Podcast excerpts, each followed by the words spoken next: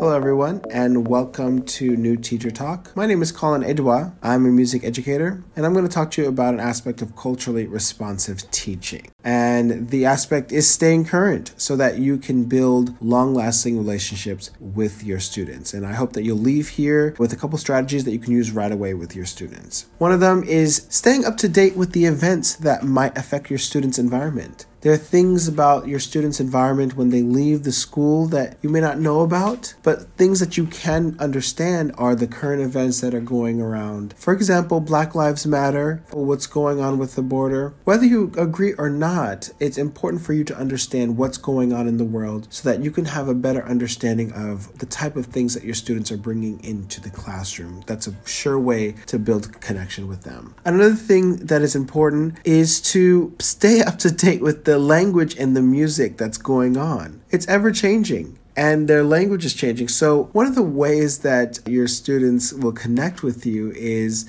that if they know that you can speak their language, it's it's part of the culture. It's part of what's going on. It's the new. It's the now. And one of the fastest ways to date yourself is to use references from your childhood. Keep in mind your childhood is not theirs, and we used to speak differently back then. And it's it's really great to kind of keep up to date with everything that's going on. Languages like if your student says to you, "Stop capping." It's important for you to know that means don't lie. You know, little things like that. It's it's really great. And also if you interact with them in their language, they will love it even more. They'll feel a very close connection with you if you do so. Next thing is don't be afraid to ask questions.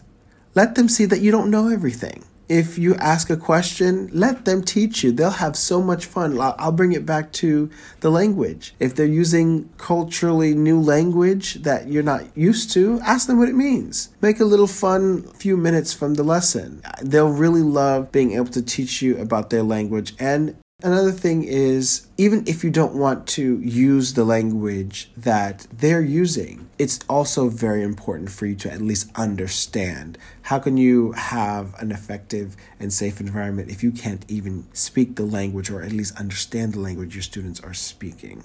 Another very, very important thing is try your best not to remain in a very white racial frame of accepted behavior. Now, Granted, there are negotiations that a student brings. Of course, I'm not referring to egregious acts of disrespect or violence or anything like that. But it's really important for you not to identify certain behavior as acceptable. Like, for example, myself. I can't tell you how many times that my behavior was looked upon as unacceptable when really it was just something that was culturally relevant to me if you sort of engage with your students and learn more about their culture, I think you'll sort of break down these barriers of what is acceptable and what is not.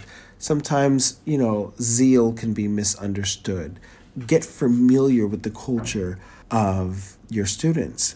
And lastly, don't be afraid to ask for help, you know, with other teachers. Use your resources. There are teachers around you that are willing to help you if you have any questions. It's so important that you build a community amongst your peers because I truly believe it takes a diverse village to raise a diverse set of students. Thanks for listening. I hope you become a regular follower of this podcast channel. And remember, as new teacher, we're always here to help you.